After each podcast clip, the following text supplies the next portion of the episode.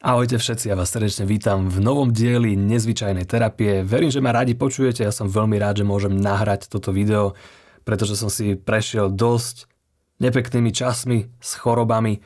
A veľmi v krátkosti vám poviem, že čo sa mi vlastne stalo, pretože to bolo celkom výživné. A potom sa pozrieme na to, aký sebarozvojový bullshit si dostávame do našich hlav a aké presvedčenia v osobnom rozvoji, ktoré sa neustále, neustále, neustále opakujú, už strácajú na svojej sile a väčšine ľudí komplikujú ich život. Čiže ak budete veriť jednej z tých vecí, o ktorej budem rozprávať, je dosť možné, že si tým komplikujete svoj život a preto nie ste taký spokojný a šťastný so sebou. Čo som ja určite nebol, pretože ako prvú chorobu, ktorú som dostal, bol ischias, za ktorý si môžem sám, pretože som bol natáčať ultralanovku pre plamienok, čo je taký ultramaratón, kde okolo Kamzika behajú úplný blázni 24 hodín. No a ja som si tam bol niečo točiť a samozrejme po 18 hodinách títo ultramaratónci už nie sú až tak svieži, čiže dole kopcom až tak nebehajú. Ale ja som si povedal, že chcem mať nejaké dobré zábery, kedy budem s tou mojou malou kamerkou za niekým bežať. No a bol tam taký typek, ktorý prišiel, sa tak rozcvičoval, evidentne nebehal ten ultramaratón, prišiel si len odbehnúť tú trať. Ja tak kúkam na neho, že kámo, môžem ísť trošku s tebou? On že no, v pohode, v pohode, môžeme si zabehnúť.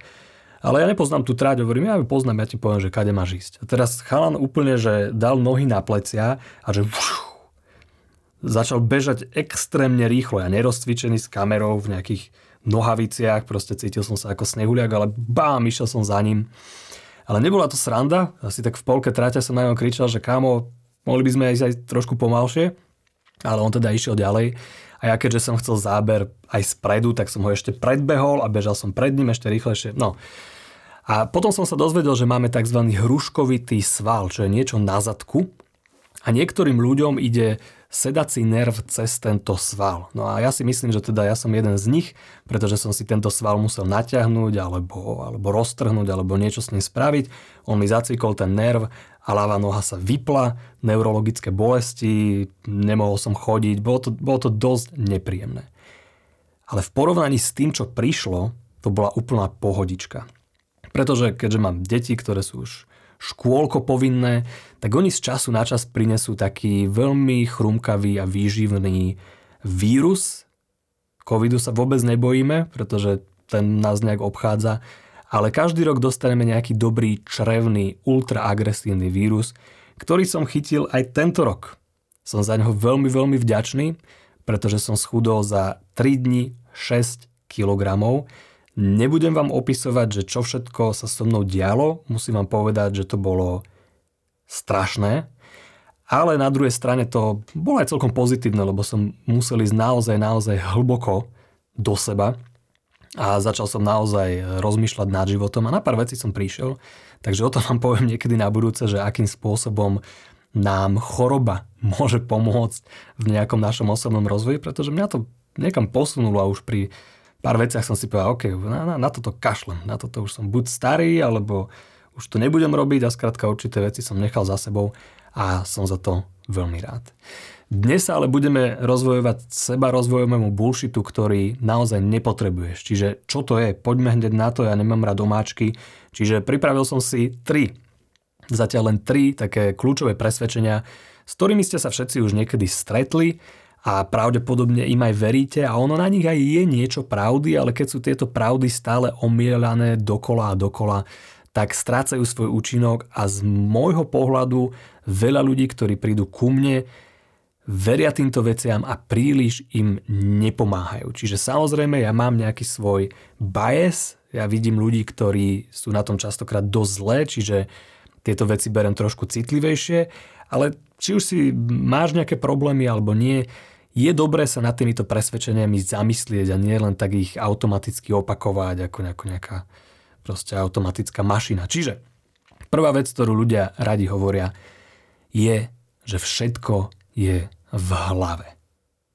To je niečo, čo som od mojich klientov počul už veľakrát, že všetko je v hlave a častokrát čakajú, že im tak prikývnem, že áno, kamo, jasné, všetko je v hlave, my ťa tu preprogramujeme a všetko bude OK ale väčšinou sa na nich tak pozriem a poviem, hej, všetko je v hlave, keď vidieš von z, mojej, z môjho ofisu a zrazí aj a tu bude tiež len v hlave. Čiže veľakrát ľudia túto, toto presvedčenie používajú ako takú mantru na všetko. Všetko je v hlave, všetko sa dá preprogramovať. to, že je vojna, to je len nejaké kolektívne vedomie a tak ďalej, bla bla bla.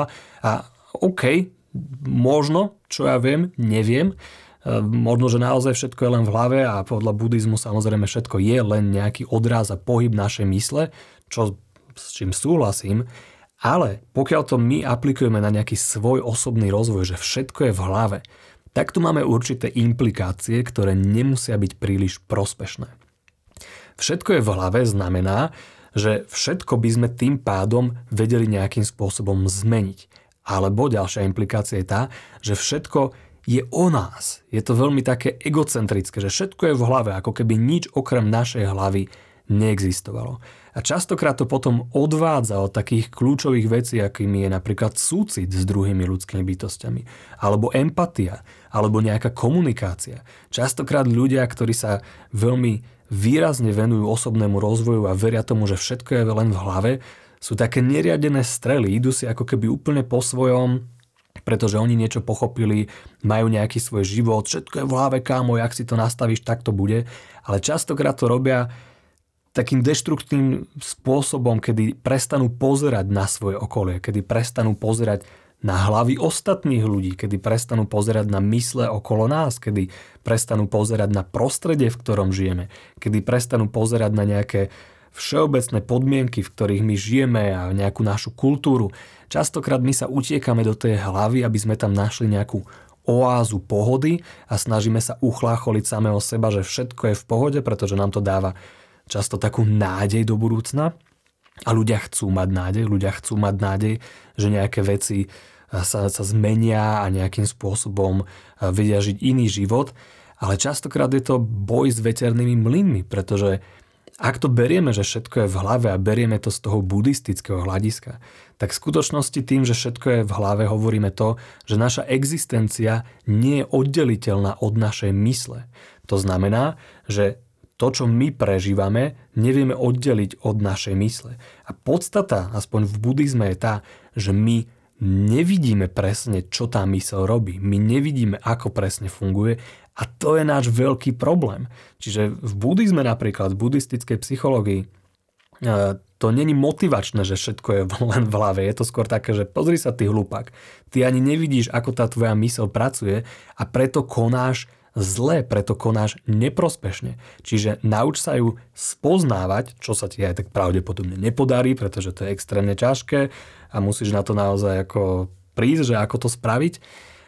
Ale snaž sa a možno, že keď trošku lepšie budeš vidieť, že akým spôsobom tá tvoja mysel zafarbuje tú tvoju realitu alebo ako si tvoríš svoju realitu na základe svojej mysle, možno, že budeš lepšie vedieť interagovať s tým svetom tam vonku. Ale není to hovorené v tých implikáciách, že všetko je v hlave, v štýle všetko môžeme zmeniť, alebo všetko môžeme naprogramovať, alebo keď si budeš niečo dostatočne prijať, tak sa to stane. Toto napríklad, tento de- determinizmus v buddhizme napríklad vôbec nie je. A prečo spomínam buddhizmus? Pretože oni sa dosť týmto veciam venujú. Realita, tá metafyzika buddhistická. Oni naozaj tú mysel študovali viac ako 2000 rokov. Tú subjektívnu skutočnosť študujú dosť výrazne a tým, že praktizujem buddhistickú meditáciu a tak ďalej, tak je to téma mne blízka, preto ju používam. A preto mi to sa častokrát bije, pretože tieto presvedčenia, že všetko je v hlave a my si môžeme tvoriť realitu a tak ďalej, je prevzaté práve z buddhistickej metafyziky, ale bohužiaľ nie je to dostatočne pochopené, pretože v buddhizme, keď sa začnú baviť s mnichmi o nejakej metafyzike, o týchto veciach, že ako sa tvorí realita, ako agregáty fungujú, ako tvoria vlastne to, čo vnímame a tak ďalej, tak o tom sa bavia s už veľmi pokročilými mníchmi, ktorí majú veľmi veľkú meditačnú skúsenosť, aby dokázali pochopiť ten odraz ten reality, tej reality, aby dokázali tú teóriu pochopiť, pretože keď nemáte dostatočné pochopenie, dajme tomu prázdnoty, alebo troch univerzálnych charakteristík, o ktorých som hovoril už na tomto podcaste, tak je veľmi ťažké si upratať a správne uchopiť napríklad toto presvedčenie, že všetko je v hlave. Na čo nadvezuje druhé presvedčenie, ktoré je takisto veľmi populárne a to sa volá, že všetko, čo si vieš predstaviť, môžeš mať, môžeš dosiahnuť. A toto presvedčenie je také veľmi fajn, veľmi pekné, pretože je také romantické a, a vidíte proste tie citáty, že všetko volá, kedy bola len myšlienka a niekto si musel predstaviť to koleso a potom ho vyrobil a potom máme auta a tak ďalej. A znie to akože úplne super, znie to veľmi parádne a do určitej miery to je aj pravda, takisto ako to, že všetko je v hlave, je do určitej miery aj pravda, ale zase my máme tendenciu lipnúť na veciach a takisto lipneme na týchto presvedčeniach a častokrát ich začneme posúvať do takých rovín, kde už nie sú prospečné. Čiže ja vôbec nehovorím o tom, či toto je správne alebo nesprávne. Čiže keď to, o čom hovorím v tebe, zbudzuje niečo také, že o, Martin nemá pravdu, ja vôbec nehovorím o tom, či to je pravda alebo nie je pravda. To mňa vôbec nezaujíma. Ja hovorím o tom, do akej miery sú tieto presvedčenia prospešné. Pretože to je to, na čom záleží. Ako silno, ako pevne sa držíš toho presvedčenia, bude diktovať to, čo si z neho odvedieš. No a ľudia celkom zabúdajú na také tie štúdie, ktoré robili o, tý, o tej predstavivosti, kedy študovali rôznych študentov a zistovali, že ktorí si ako predstavujú svoju budúcnosť. A zistili, že tí, ktorí si predstavovali seba úspešného a, a neviem akým spôsobom o tom snívali, to nakoniec nedosiahli. A keď ich porovnali s tými, ktorí v dotazníkoch hovorili, že no okej, okay, budem sa snažiť nejak pracovať a však snáď sa budem mať fajn, tak tí boli na tom oveľa lepšie. Za 10 rokov, to bola longitudinálna štúdia. Čiže prišli na to, že prílišné fantazírovanie a prílišné predstavovanie si nejakých svojej budúcnosti a nejakých svojich outcomeov nám ako keby ťaha energiu. My sa ako keby uspokojíme s tými predstavami a potom už nemáme až tak veľa energie na to, aby sme aj niečo reálne spravili. To je, to je štúdia, na ktorú ľudia radi zabúdajú a, a nejakým spôsobom sa ponárajú do tých svojich predstav a robia to až príliš. Hej. Ľudia niekedy tak slepo veria tomu, že všetko, čo si môžeš predstaviť, sa stane. A to môže byť pozitívne, ale nie všetko, čo si vieme predstaviť, sa nestane. Keď niekto je na vozíčku a, a nemá nohy, možno, že si vie predstaviť, že mu dorastú alebo že ich bude mať, má spomienku na to, keď mal nohy pred nejakou svojou uh, nehodou, ale nie. Aj keď si ich predstaví, tak tie nohy mu nedorastú. A týmto ľuďom môžu spôsobať tieto presvedčenia dosť veľké problémy, lebo sú také dosť neempatické. Niekedy ľudia niekomu, kto je naozaj po nejakej nehode, povedia, že všetko je len v hlave a všetko, čo si vieš predstaviť, môžeš dosiahnuť, len si povedia, hej, to sa to ľahko hovorí, lebo ty máš dve nohy, ty si ich nemusíš predstavovať. Čiže prečo by sme mali mať všetko, čo chceme? To sa ešte nestalo nikomu nikdy. A ty nebudeš ten prvý. Sorry, že ti to hovorím, ale nie. Všetko, čo si predstavíš, sa ti nestane. A to je super, pretože nemusíš byť tým pádom zo seba sklamaný. Keď sa ti nejaké veci nepodaria, keď aj napriek tomu, že na niečom veľmi výrazne pracuješ, nie a nie to dosiahnuť, to je OK, to je normálne, to je jedna z tých troch univerzálnych charakteristík, o ktorých hovorím na tomto podcaste dosť často a ktorú, na ktorú treba pamätať, že skrátka realita nevždy rieši to, čo my chceme a čo si predstavujeme a ide si po svojom a nevždy tá realita je uspokojivá. Práve naopak, nikdy nie je úplne uspokojivá. Takže aj keď si neviem, čo budeš, neviem, akým spôsobom predstavať, vždy na tom bude nejaká chybička. Buď to dosiahneš a zistíš, že toto vlastne nebolo to, čo som chcel, zbytočne som išiel za týmto cieľom. Alebo dostaneš presne to, čo si predstavuješ a zistíš, že toto není úplne pre mňa. Alebo dostaneš to, čo chceš, budeš sa z toho tešiť ale niekto ti to zoberie, alebo sa to pokazí, alebo, alebo ti to spadne, rozbije sa to a ty budeš, oh, prečo mi to robíš realita? Pretože realita tak funguje. Netreba na to zabúdať. A niektorí ľudia na to nechcú zabúdať a preto začnú meditovať, čo je úplne super, ale častokrát ľudia prídu s tým, že začali meditovať, pretože chcú preprogramovať svoje myslenie. Takže presvedčenie číslo 3. Meditácia preprogramuje tvoje myslenie. A myslím si, že je naozaj na čase si uvedomiť, že už by sme mohli prestať hľadať tú konkrétnu meditáciu, ktorá z nás urobí lepšieho človeka. Pretože neexistuje žiadna meditácia, ktorá by z teba urobila lepšieho človeka. To, že budeš sedieť na zadku a budeš meditovať, z teba neurobi lepšieho človeka. Lepším človekom sa stávaš svojimi činmi. Nie tým, že sedíš na zadku. Častokrát ale my až tak nechceme robiť nejaké konkrétne veci, nechceme prísť za niekým povedať mu prepáč, bol som hlupák, alebo mať súcit s nejakými ľuďmi a pomáhať a tak ďalej. Radšej budeme sedieť na Google a hľadať tú správnu meditáciu, ktorá z nás urobí niekoho lepšieho. Vieš čo? Vieš, ako to robia v Ázii, odkiaľ meditácia pochádza? Tam to robia tak, že keď prídeš do kláštora, tak prvé, čo musíš spraviť, nie meditovať. Vôbec. Potrebuješ prejať, prijať určité predsavzatia. Aj keď si, dajme tomu len e, laický praktizovateľ nejakého, nejakej buddhistické meditácie, alebo ideš na nejaký retreat, čiže ideš ako keby do kláštora, tak sa od teba očakáva, že príjmeš určité predsavzatia. Niektoré sú také menej pochopiteľné pre nás, napríklad, že nebudeš jesť po 12. alebo nosiť šperky. Niektoré sú celkom také pochopiteľné, že dajme tomu nebudeš brať drogy. Alebo nebudeš piť kávu, skrátka nebudeš nejakým spôsobom ovplyvňovať svoju mysel. Nebudeš sa oddávať nejaké sexuálne aktivite, ak si v nich, alebo ak si like, tak sa nebudeš oddávať sexuálne aktivite, ktorá by mohla spôsobovať nejaký, nejaké ublíženie alebo niečo podobné. Nebudeš zabíjať, nebudeš klamať a tak ďalej. Čiže to sú veci, ktoré sú celkom jednoduché, ktoré tu nemusím nejak ako dohlbky vysvetľovať, aj keď možno, že by to bolo celkom fajn, pretože sa o tých veciach nehovorí. Ale toto sú prvé veci, toto je ten najzákladnejší tréning mysle, ktorý tí buddhistickí mnísi musia robiť a musia ho mať absolútne zmáknutý a to je alfa a omega. Všetko v určitých smeroch v tibetskom buddhizme napríklad vychádza zo súcitu, čiže oni meditujú preto, pretože vidia okolo seba, ako ľudia trpia a ich to zasiahne v srdci a povia si, že au, ale veď my nemusíme takto trpieť.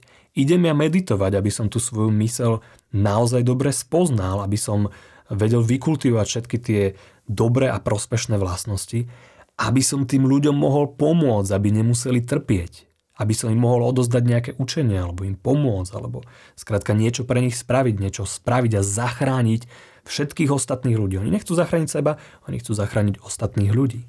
Čiže toto je vec, s ktorou sa začína pri meditácii. Nejaké zásady správania a nejakej etiky alebo morálky. To je to, kde mnísi začínajú. To je to, kde sa stávame lepším človekom. To je to, kde naša mysel najviac počúva, kde môžeme urobiť najviac zmien, pretože keď sme dobrí a máme súcit alebo sme štedrí, tak trénujeme tú našu mysel neustále. Mohli by sme robiť niečo pre seba a lipnúť na nejakých našich veciach a povieme si, a, ok, radšej pomôžem iným. Proste to pustíme a začneme sa venovať ostatným ľuďom.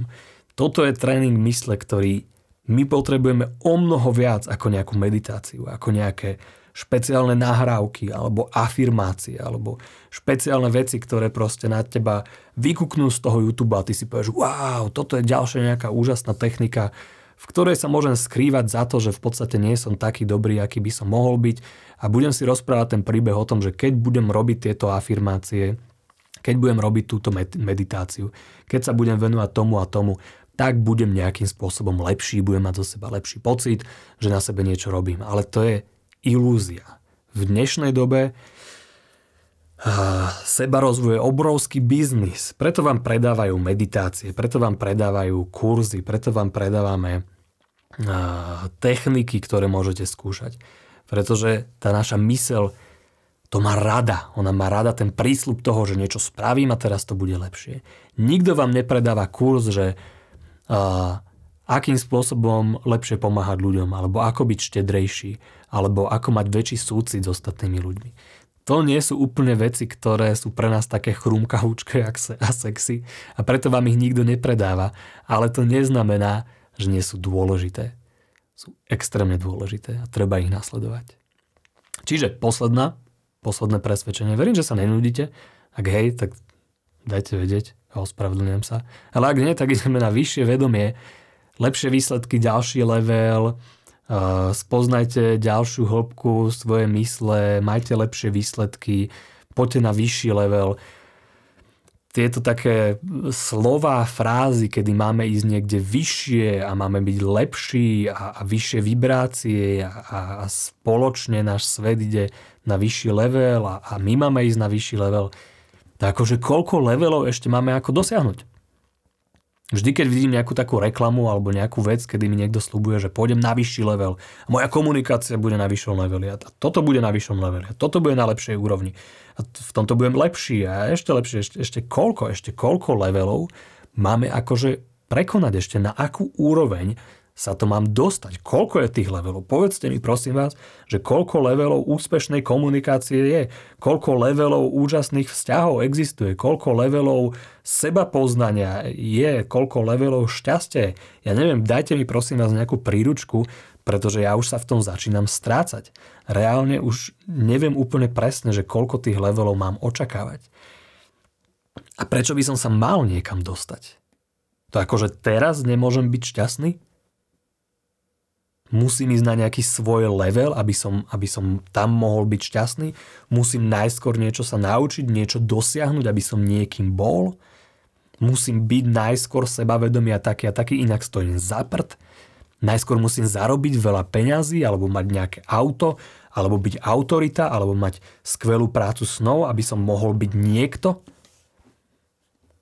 To je hlúposť. To je absolútne popletené popletené predstavy o tom, akým spôsobom funguje nejaký osobný rozvoj. Ja veľa, veľa rokov som bol popletený týmto eh, štýlom dosahovania nejakých vecí a reálne som si myslel, že ja niekde musím robiť chybu. Evidentne, keď nie som teraz spokojný a šťastný, musím dosiahnuť niečo viac, aby som bol spokojný a šťastný musím niekde nájsť nejakú techniku alebo človeka alebo kurz alebo niečo, zážitok, ktorý ma spraví lepším človekom. A hľadal som to. Snažil som sa nájsť čo najúžasnejšie veci, ktoré by ma posunuli na ten level. Áno, našiel som počas tej cesty úžasné veci, ako je meditácia, hypnoza, rôzne záležitosti, ale tie ma nespravili šťastnejším. To je takéto, že človek musí robiť, robiť, robiť, robiť, robiť a potom zrazu sa niekde ocitne na nejakom vyššom leveli a zistí, že toto je ono, som ja vlastne šťastnejší? Neviem. Nebol by som šťastnejší, keby že sa nehrabem na ten ďalší level? Neviem, nemám s čím porovnať. Ale bohužiaľ musím si to v tej samej náhote priznať, že nemám šajnu, že či to, čo robím, ma robí šťastnejším alebo lepším. Čiže možno, možno, že nemusíme ísť na žiaden ďalší level. Môžeme, Jasné, keď je to sranda, môžeme, ale pokiaľ od toho očakávame, že nám to niečo, niekam nás to posunie a niečo nové sa udeje v našom živote na tom leveli, tak môžeme byť sklamaní. Pretože na našom živote, v našom živote sa môžu diať všetky veci, ktoré len chceme, sa môžu udiať. My môžeme byť maximálne šťastní, moja dcera mi tu pozera cez okno, asi už chcú ísť do, dovnútra, budeme končiť. Čiže e, v našom živote sú možné všetky možnosti, ktoré chceme dosiahnuť, môžeme dosiahnuť, ale nie tak, ako si myslíme. Častokrát ich len potrebujeme zazrieť, pretože oni už sú v určitej forme nejakým spôsobom prítomné. Asi počujete môjho syna. A keďže sú prítomné, tak my môžeme byť šťastní. My môžeme byť spokojní so sebou. My môžeme byť veľmi autentickí. My môžeme byť niekým, kým naozaj chceme byť, pretože to už niekde v nás je. A to neznamená, že my musíme niečo sa nejakým spôsobom posunúť niekde na ďalší level. Ono to je už tu. A my častokrát tým, že hľadáme a chodíme a, a snažíme sa pozbierať nejaké levely, zabudneme na to, že ono to tam už bolo. Že ten základ pre to šťastie a pre tie veci, ktoré naozaj chceme, niekde máme. A preto ne, nehľadajme tam, kde veci nie sú. Pozrime sa radšej na to, čo už máme a snažme sa objaviť to hodnotné v nás. To je myslím si, že o mnoho plodnejší spôsob, ako by sme mohli na sebe pracovať a samozrejme je super sa niečo nové naučiť a áno, samozrejme chápem, že reklama a marketing určitým spôsobom funguje, jasné, aj ja niekedy používam niečo podobné, že môžeme sa niečo lepšie naučiť, dosiahnuť a tak ďalej. Je to OK, ale netreba zabúdať na to, že sú to len slova, že sú to len metafory. Že to, čo máme, je už tu. Reálne to už máme tu. To je nejaký základ toho, čo chceme, máme. Len ho máme zahádzaný rôznymi cieľmi a našimi ambíciami, ktoré nás robia nespokojnými a nešťastnými. A ja si myslím, že si to nezaslúžime. Takže by sme sa mohli pozrieť na to, kým sme a mohli by sme reálne pracovať na tom, na tých úžasných kvalitách, ktoré všetci máme. Takže na to nezabúdajte. Ja vám ďakujem za pozornosť, okrem toho, že mám takéto patalie za sebou, ešte prerábame aj, aj kuchyňu a tak ďalej.